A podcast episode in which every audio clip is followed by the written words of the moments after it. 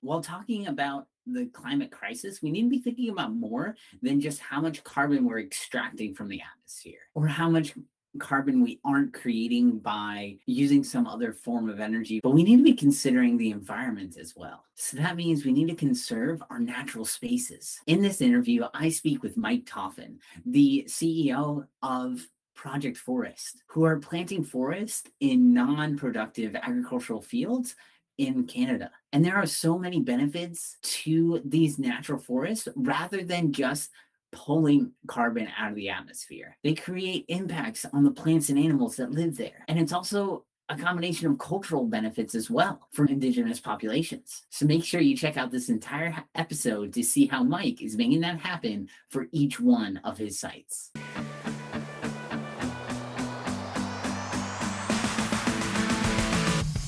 You're here for another dose of climate positivity on the Green Business Impact Podcast. Here we highlight the amazing work of green businesses from around the world that are fighting against climate change. If you are ready to be inspired to take action, ready to hear some amazing examples of how we are working to fight the climate crisis, then stay tuned because this week's episode will be the perfect hit of climate positivity. Mike, do you mind telling us a bit about Project Forest and what you guys do? Yeah, for sure. Thanks, Billy. We started Project Forest in October of 2020. And when we started Project Forest, there are three challenges we were trying to solve for our partners, which was helping them improve their ESG metrics, helping a company meet some corporate social responsibility goals, or maybe reducing their corporate carbon footprint. And we do all this by creating forests and by selecting non productive agriculture land specifically owned by other conservation groups or within First Nation communities. We've started to work with some private landowners with some preliminary discussions. I think that's going to be a part of the land that we work on but it won't change with respect to identifying that non productive agriculture land and transitioning it from field to forest. And then as these areas go through that transition, and become forests, our partners who fund the work get full credit for it. So when we talk about all of the benefits that these spaces create for society and for the earth, our partners get to tell that story. And really, our partners are the true heroes of Project Forest because without them, we wouldn't be able to do what we do. Definitely. That's awesome. And so they can use that as marketing material, being able to spread word about, oh, hey, look what we were able to accomplish. A hundred percent. One of our largest partners, a name that most people know at their home is IKEA Canada specifically, came on in a pretty big way last year. And now in two of their Canadian locations, they put big Project Fear Forest murals up in their stores so that when their customers or their employees are walking by, they can know, oh, IKEA is going above and beyond. I, I know for sure IKEA Canada when they source materials. It comes from all sustainably managed forests and certified wood products. And the companies that produce that material certainly have a reforestation commitment that they need to gain to get those certifications. But when a company like IKEA becomes a project forest partner and starts rewilding landscapes that really would have been left as is without our help, that's a really amazing example of a company going above and beyond. Something they don't have to do, but feel is important we're able to help companies find these locations and really create some significant impact for the land and for the people who call these communities home. Yeah, that's awesome. So, what is the process of going through the rewilding of a site? That's a great question, and one that we were just working on yesterday, actually, with a landowner just about an hour and a half west of Edmonton. A pretty cool project that's hopefully going to come online next year. But the first process is to meet the landowner Again, that could be somebody like the Nature Conservancy of Canada, the United States. That just be simply the Nature Conservancy. There's a few other conservation groups that we work with here in Alberta, or like I said, with our Indigenous communities. When we meet with a landowner, we start to really understand what are their end land use objectives. And we need to first get a couple qualifiers in place. The concept of permanence is very important to Project Forest. We want to be able to guarantee to our partners and we do guarantee to our partners that all of the seedlings that are used will mature into a mature forest. And we can't do that without permanence in place, where that's defined as 100 years of the same land use. We don't want people to be able to transition these areas away from what we're trying to create. As well, when we have partners join Project Forest to reduce their corporate carbon footprint, they're not going to be able to reap those benefits unless these seedlings do become a forest. And we need to maintain that continuity of land use for at least 100 years. So once we've had those qualifiers in place, we know the landowner is on board they can guarantee permanence, or maybe we put a conservation easement on the property. Then we go out, we do a site inspection, we identify what I call site limiting factors, things that would make it difficult for a seedling to transition into a forest. And once those are identified, we mitigate them. And it can be something as simple as too much soil moisture. If the soil moisture is high, we'll come in there with yellow iron, or a big excavator and create elevated microsites. Could be compaction. In a lot of the areas that we work at, the most common site limiting factor is competition because we're looking at non-productive agriculture stands or fields, right? Marginal haylands, areas that have been farmed or grazed for a long time. Vegetation is a big problem that we have to deal with all the time because we just plant trees and the grass kills trees.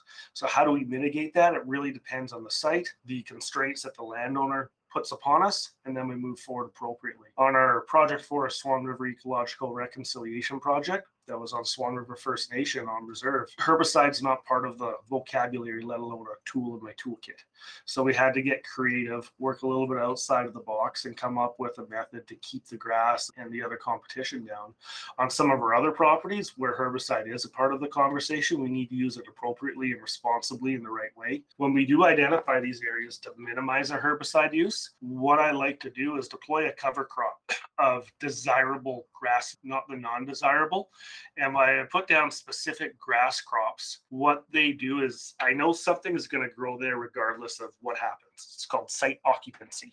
And when we select the vegetation that establishes first, I can be pretty selective and say these particular grasses are good and they won't compete with trees based on the way that they establish and germinate.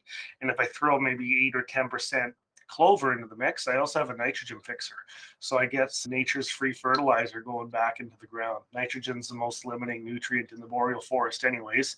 And if we can do these little tips and tricks to help make that site better, we will. So again, step one, identify the landowner. Step two, ensure we have permanence. Identify site limiting factors, mitigate them, and then we come up with a rewilding plan. And the rewilding plan for Project Forest is important. I have a traditional forestry background, so I went to school to learn how to grow trees so that mills can make lumber or paper. And on our project areas that Project Forest is working on, 100, 130 acre projects, we're talking 69 to 110,000 seedlings in the traditional forestry world, you're looking at three to four species max, four on the high end. On our Project Forest Golden Ranches site, our first project, 110,000 trees, 11 different species. When we started working with our partners at Swan River First Nation, 69,000 plants, 10 different species. So, like species robustness, putting the right tree in the right place for the right reasons is really important, and not just trees. There's some other factors which we'll go into later, which really improve the overall project value when we start incorporating different plants for different reasons. And then after we have the species selected, we source the seed, grow the trees with our partners, and plant them and then we manage those sites. As part of our guarantee to go from field to forest, there's a lot of work that happens after the tree is planted. We're not just planting a tree and walking away, making sure these areas go through the full transition. Definitely. That's awesome. Wow. And so you're really making sure that as part of your guarantee that you're really able to follow up and continue to monitor these sites. How often do you go out and check these sites while you're monitoring them during that guarantee, the process of making sure they go from seedling to the forest? Yeah, good question. So in year one, we're funded for the life of the project. And we're hoping to have a site that meets the Project Forest rewilding criteria in about six or seven years. And that basically means no more than 20% mortality across the site. We're normally planting at about 2,000 stems per hectare, which works out to just over 800 trees per acre if we do the conversions. I suspect a lot of your audience is American and deals with the imperial. So I'm becoming more and more fluent with both of those two things. So we're looking for no more than 20% mortality, and then a tree height at five or six years at about your chest height. And in order to get there, and you got to remember when we're working in northern Alberta, Edmonton North, for the most part, or really anywhere in Alberta, trees grow a lot slower in the boreal forest or even in the aspen parkland region than other parts of the world. And when some of your folks are probably listening, say year six to get to chest height, I get there in three years every time. That's just not the case. Our growing season is May to September. And really, the trees have already almost stopped growing vertically at this time of the year in early August, and they've set terminal bud getting ready for the winter. So the trees will keep growing for another month to six weeks, but instead of growing vertically, now they're putting on more root growth and they're putting on caliper, which is a fancy word for diameter. Some of the other trees are still putting on vertical growth, but these conifers have almost stopped growing for uh, the vertical part of their, their growth cycle. And as we continue our monitoring plan, like I said, we're funded year one for the life of the forest. What that means is we're visiting the site every single year, once a year minimum, and doing a pretty intensive survey. So again, uh, on a hectare basis, if it's a 55 hectare site, we're doing one plot per hectare, 55 plots. And we're trying to capture a really good snapshot of what that site looks like. And if we identify any deficiencies where I think there's a risk where things aren't on track to meet our standards by year six, we're also funded for an additional silviculture treatment event. I budget for a 25% mortality across all of our sites, knowing that some of them we're going to need nothing, but we're also going to have some failures. To keep things in perspective, in Western Canada last year, 340 million seedlings were planted. That's just in three provinces British Columbia, Alberta, Saskatchewan. Now, with an industry wide 95% success rate, it's fantastic. But 5% of 340 million is actually quite a large number. So I know when I was managing these sites, when I, when I was working for the forest product industry, we had five to 10 million tree plants every single year. And sometimes we did our very best to make sure they came back and it just didn't work. And it was normally unpredictable because you don't plan for failure. They just kind of happen for unforeseen circumstances. So with these contingency funds that I build into all my budgets, I know site one hopefully it's going to go awesome but maybe site six is a total failure and it could be. So we have dollars in the kitty to make sure we can go out and make sure that we can meet these guarantees with our partners. And that as well to help ensure that happens i also have an annual vegetation management event scheduled. So i do the assessment survey identify weeds might be an issue or there's other competition factors or something. There's dollars ready to be deployed as needed on each of these sites once a year for the first six years to pass that survey. Gotcha. Very cool. And so you guys are just focused in Canada. Are you looking to spread elsewhere or is, are you sticking towards what you know in Canada? I have a lot of folks that say, Hey, Mike, we want you to work overseas. We want you to work here. You want to work there. And right now we're a small organization. And there's a big risk if we bite off more than we can chew, we'll start doing things not to the best uh, ability of our skill sets because we might be spread too thin. So my strategy for the time being is to work exclusively in Canada and for the even shorter term exclusively in Western Canada. We launched October 2020. We started with one project my number one goal. Like if we were fully funded at Project Forest Golden Ranches, that would have been a resounding success. Long story short, in our first field season, we are fully funded on three project areas. So there's obviously an incredible amount of interest. Year two, this year we did our first project in Saskatchewan, a really cool place, which maybe we'll get into more detail. But that project is called the Project Forest Cumberland House Cree Nation Food and Medicine Forest. We actually didn't plant any traditional tree species, just food bearing, culturally, medicinally significant plants for the community. That area was about eight or nine hours to the east of us. And next year, we'll be working in British Columbia as well. So in year three, in our third field season, we'll be operating in all three Western Canadian provinces. And we're going to maintain just a Western Canadian presence until we have all of our processes dialed in. Our team is expanded to be much larger, and we have people strategically positioned in both British Columbia, Alberta, and Saskatchewan. Once we've achieved those goals, then we'll start venturing further east. And my goal one day, when I have a lot more gray hairs than what you're seeing today, is I want to have a national organization. Does that mean we're only going to be in Canada? In perpetuity? Maybe not. It's early days, but if I keep getting pulled in so many exciting directions, and I do know the American audience is hungry for stuff like this. There's already a lot of work happening in the United States.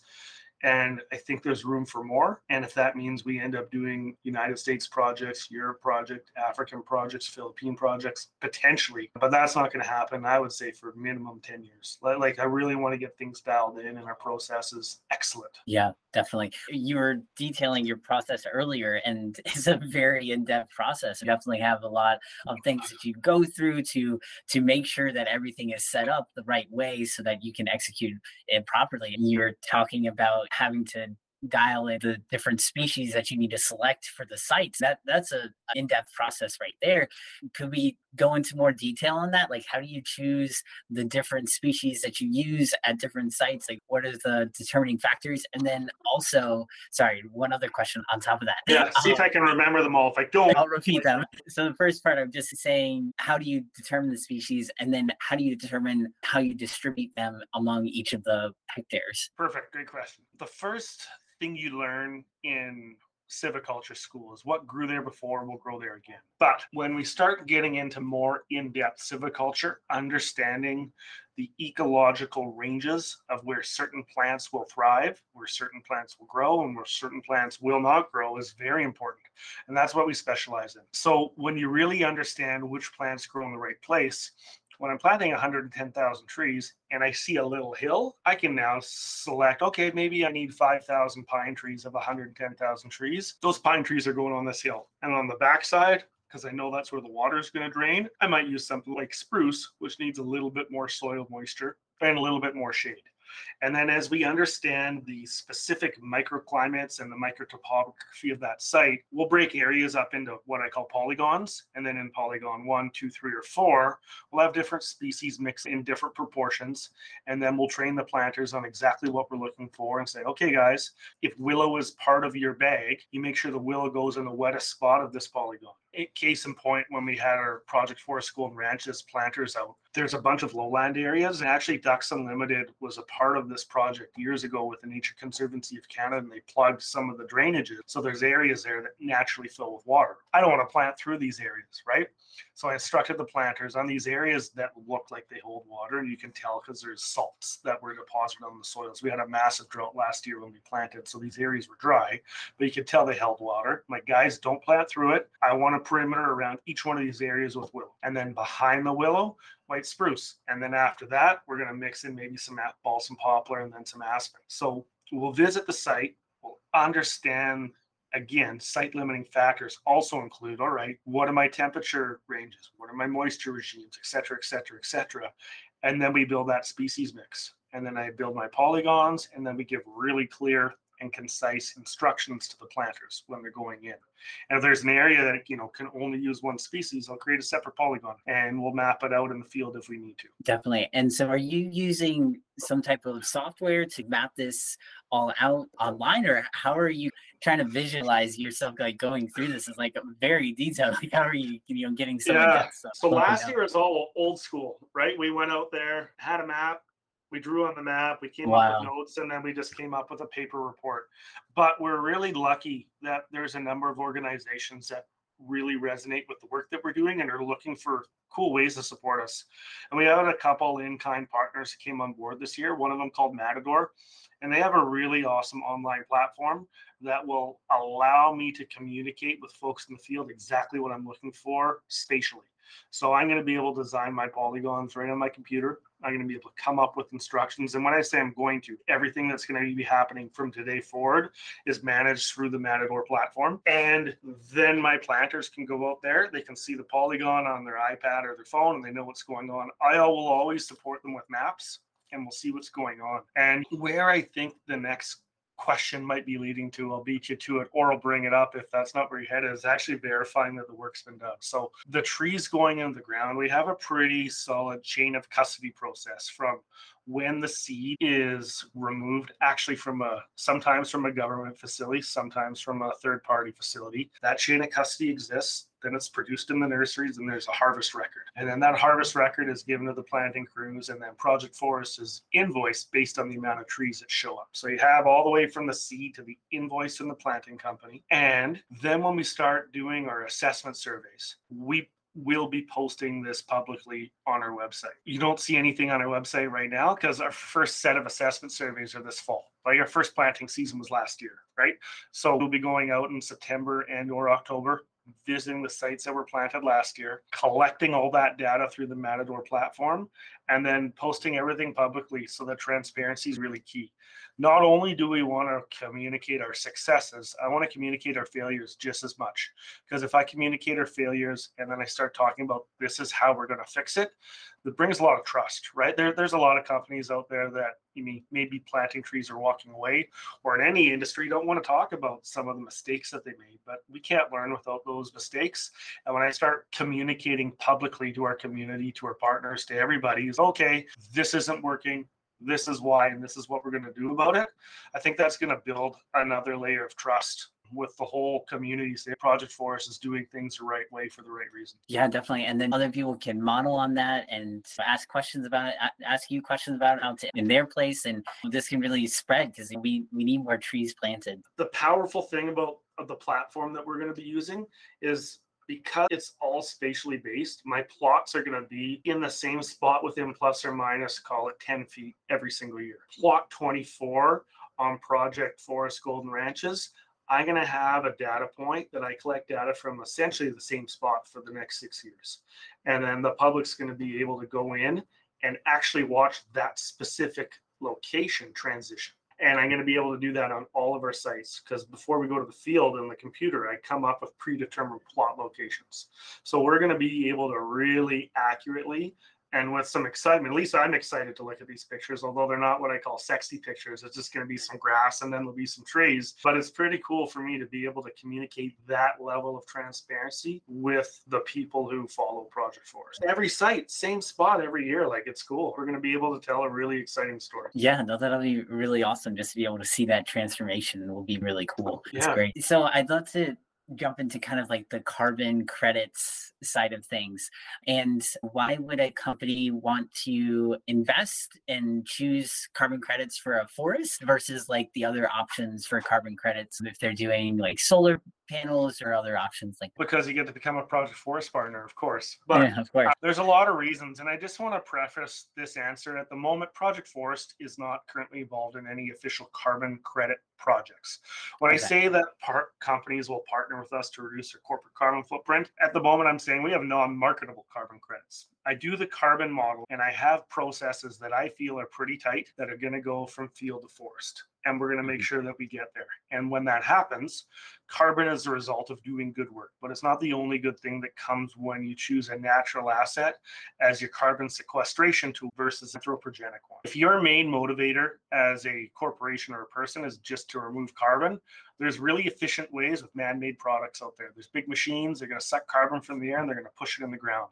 And that's not a bad thing it's a good thing. But when we start using trees and forests as that particular tool that story is a lot more robust and can be a lot more valuable when told in the right way. So when we start talking about all of the positive impacts of using nature-based solutions and particularly forest to be your carbon sequestration tool you got to add in soil we're improving soil health you got to add in water, like our Project Forest Golden Ranches and our Project Forest Swan River Ecological Reconciliation Project.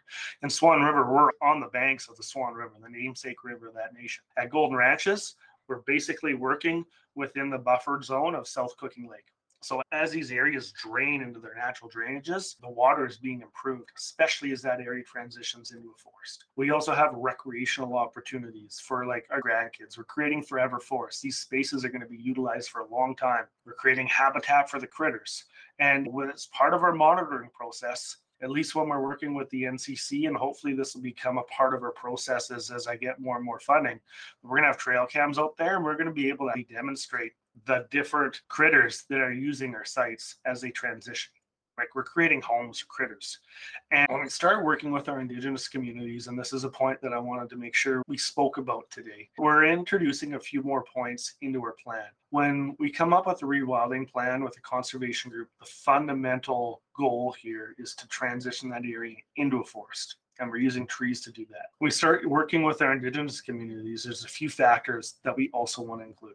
So we are engaged with the nation and with the elders at times on having conversations about what are important plants culturally and from a food bearing significance that we can incorporate into the plan. When we started working with Swan River First Nation, one of the mandates, they said, Yeah, we'll do this project, Mike. We want to transition this into a forest, but we want to reintroduce traditional food back onto the landscape. Our community members want to be less reliant on Western society with respect to having to eat food from the grocery store.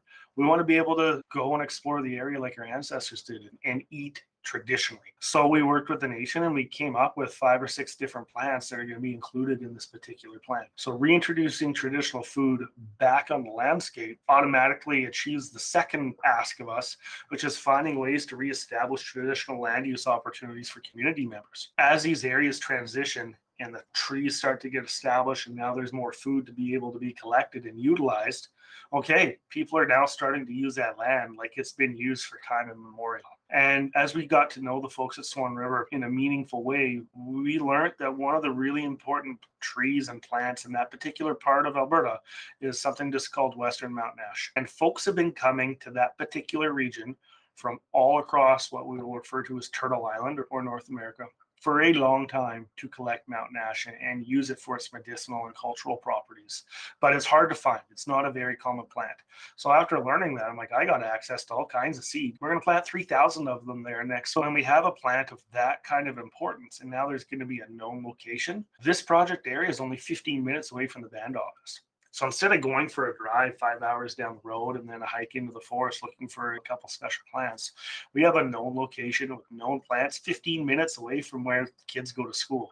So yeah. they'll be able to go out there with the elders. They'll be able to go have a conversation and transfer this knowledge in 15 minutes. So when you start talking about why should we use forests as your carbon sequestration tool is because the stack values and we tell that story in a really meaningful way it's worth way more to a corporation when we start talking about sustainability reports when you want to improve your ESG rating and meeting those corporate social responsibility goals because trees matter earth matters and when we start bringing this all together we're not just creating impacts so you and I can breathe better air and remove carbon, but we're actually impacting people's lives day one when we start creating these spaces. Community is one of our core values. And we don't want to take on any project areas if we're not going to have that meaningful impact to the people who call these land areas home. Yeah, definitely. Well, that's amazing. It's so important in so many ways because it's you're not just providing for nature, you're not just providing better, cleaner air, like you mentioned, but it's also culturally and it has so many impacts in so many different ways. That's really awesome. And I'm gonna go through a couple of the last few questions here as we wrap up. And so I love to ask this question. So what are you currently learning? Yeah, that's a great I saw that one. I'm like, oh man, I'm not in school anymore. That was a fun part of my past. But I don't read a lot and I just have my phone down because I'm an audible guy. So some of the That's books that I'm listening to yeah. are important to me. It's just a good use of my time. And I've been really trying to focus on learning more about the indigenous history in Alberta and in Canada. So there's a couple books that I've listened to. You can see one in the back there. It's called Braiding Sweetgrass. And when mm-hmm. I mm. finish that one, as a game changer for me and really actually changed the direction and the way I wanted to manage Project Forest. So, learning more about traditional history, traditional medicine, traditional uses and interactions, and ways to incorporate Western knowledge and traditional knowledge into the way that we do business. Anything around that, that's what I'm trying to learn about. And you look through my book list, right? I'm listening to a pretty cool story called The Indian in the Cabinet by Jody Wilson Raybould, where she was one of the, a politician in Ottawa, and her story story about how that went as as being the first indigenous oh man i can't even remember. She was the head of all the legal folks whatever that i'm a tree guy so bear with me. And then i got things like seven fallen feathers the hidden life of trees journeys with plants finding the mother tree those are types of things we're looking at. And then my wife and my wife and I are listening to something called The Storyteller by Dave Grohl. A little bit of everything. And that's a fantastic story, maybe a different podcast altogether. yeah, definitely. The most impactful book and things that I've learned in the last year is definitely Braiding Sweetgrass. So I recommend anybody out there looking for a good read or a good listen, check it out. Yeah, definitely. Great. Thank you. And what is one tip for any ecopreneur out there in the audience who might be listening? What is one tip you would give them for being able to help grow their green business or help them or start up a green business if they're thinking of doing so? Well, what's worked for me is passion. And I think you can hear through my voice I'm Definitely. really engaged in this, right? And if you're going to be an ecopreneur, you need to be in this for the right reasons. And like when we started Project Forest, I was wearing a couple hats. I was doing a couple different things. And just when we launched it, COVID, like 2019, COVID wasn't even a word. SARS mm-hmm. was, but we didn't know what the heck was coming. Right. And we launched October 2020. I had these grand visions of, yeah, we're going to go to conferences. I'm going to talk to people face to face that didn't happen. And like all that success happened through virtual conversations. And if you are not passionate about what you're trying to do you're not going to have that extra motivation to reach out and just grind because it's starting up any new business regardless of covid or not. It's hard and it takes a lot of blood sweat and tears. And when you start getting that early success you're like okay i'm onto something. Then be authentic about it and be transparent about it. You need to do things for the right reasons and if you have the passion that allows you to get that done, hopefully you'll be successful. Yeah, definitely. I love that. Thank you. And who is, you mentioned it's Matador, right? That you're working with. Yeah. So who else would be like a really good partner for you to work with and be able to help grow your business or help them yeah. grow theirs? And what will be 100%. We have, we have about 20 paid partnerships right now. Matador is an in-kind partner, but I like their technology a lot. They're going to really help us with all of our on the field project management. We're mm-hmm. working with by Ernst and Young with their CSR program, and they're helping us a lot with our processes and some of our other strategy. And that's also in kind partnerships, which is pretty sweet. Companies like IKEA, we have another partner, Pembina Pipelines. And what I've learned is that when you start a new business, you think who your target market or your customer is. Any company that has a community and program and people whose job it is to help CI and community investment, members of a company, a platform called Benevity, those are the folks we want to work with. We have a program here at Project Forest that's going to help you achieve your goals one where I'm able to prove the metrics, and one where you can have like meaningful, impactful work. We're not out there feeding the homeless. We're not out there working in some of these healthcare fields. And if you're looking for some, those things are always going to be important. If you're looking to diversify your community investment portfolio, Project Forest is a fantastic way to help you do that. And as we continue to grow, that's where I'm going to be focusing a lot of our efforts. We have folks like Bass Pro Shop as a partner. I have a company called which owns a number of different alcohol and cannabis franchises. And folks are joining us for different reasons. And being in Alberta, we have some oil and gas partners as well. Folks out there, some of the biggest companies in the world are, Project Forest partners. And one of my favorite ones is a company out of Saskatoon called Autumn Goose Coaching. When Kimberly joined the Project Forest family, she is a one woman coaching show. And she came on as a bronze partner, invested $5,000 because sustainability is a core part of her purpose and how she wants her business to be run. And we're able to help with that. So, anybody who's looking to partner up with a nonprofit that's out there doing what we're doing in order to help grow your business, we have tools in place to help tell your story by using Project Forest to really leverage that investment and make you a better company. Definitely. That's awesome. Great. And if anybody wants to reach out to you to partner or reach out to learn more about Project Forest, how can they get in touch with you? Yeah, 100%. You can get a hold of me straight at info at projectforest.ca. Of course, there's our website, projectforest.ca, and right where we met Billy on LinkedIn. LinkedIn's where I spend a lot of my time. I was reading something the other day spend 80% on one social media platform and then experiment 20% of your time on the others we spend a lot of our time on LinkedIn and our Project Forest LinkedIn page is up to snuff. And I think it's pretty good. So if you want to learn a little bit more information, you want to see some videos about our Project Forest Swan River Ecological Reconciliation Project, you want to see all of our other partners, that is live. Because, you know, I know how to use LinkedIn. I don't know how to use my websites. I'm actually about to go through the second stage of our interview process for a communications specialist person because we know our website's a little bit behind and going to have to bring on some help because we, we need help in some certain areas and the communications specialist is going to help us get a little bit more information out there for our partners and for those interested in learning. Definitely. That's great. Yeah, yeah. and i love linkedin too and being able to use that as a platform is always it's so key especially when you're working b2b or you're in that kind of field it makes it really nice and it's great professional network so i always use linkedin i, I think that was definitely the, the, social media platform of choice. So 100%. We're only and we're only looking for businesses to partner. I guess that's one more key point before we end it. Yeah. It would be difficult for Billy yourself to become a Project Forest partner, and that's by design. We don't have the administrative overhead to help people with five and ten dollar donations and track one Right. or two trees. We're dealing in significance. A thousand trees is a minimum Project Forest investment, and that works out to about half a hectare of land or just over one acre. So that says, all right, my company, I just created a forest of minimum an acre. That's a big deal. And significance has always been a big part of how I want to move this forward. And that's why we're on LinkedIn. And that's why we're dealing with corporations primarily, actually exclusively as our funding partners. Definitely. Love it. Great. Thank you so much, Mike, for jumping on the call. It was really great having you on here and learning all about Project Forest and what you guys are doing to give back and really rewild different areas of Canada. So I think it's really awesome what you're doing. I'm so glad we were able to uh, spread your message here today. Yeah, I really appreciate the time too, Billy. With folks like you spending some time having conversations with us, we can achieve our goal of rewilding Canada one forest at a time. Definitely. I love that. Thank you. And if you enjoyed hearing about how Project Forest is rewilding Canada for all the reasons that we talked about during this interview, I invite you to check out this interview with Viridis Terra. They are working in tropical rainforests, so a bit warmer than what's happening in Canada with Project Forest. But they remediate these soils throughout the area in their unique process. And not only that, but they're also educating the communities so that the community begins to see the value of conserving this amazing land so that after they remediate these lands the local people know how to protect them. But not only that but they be able to prosper from this land even more than what they were doing previously. So make sure you check out Viridis Terra and see all that they're into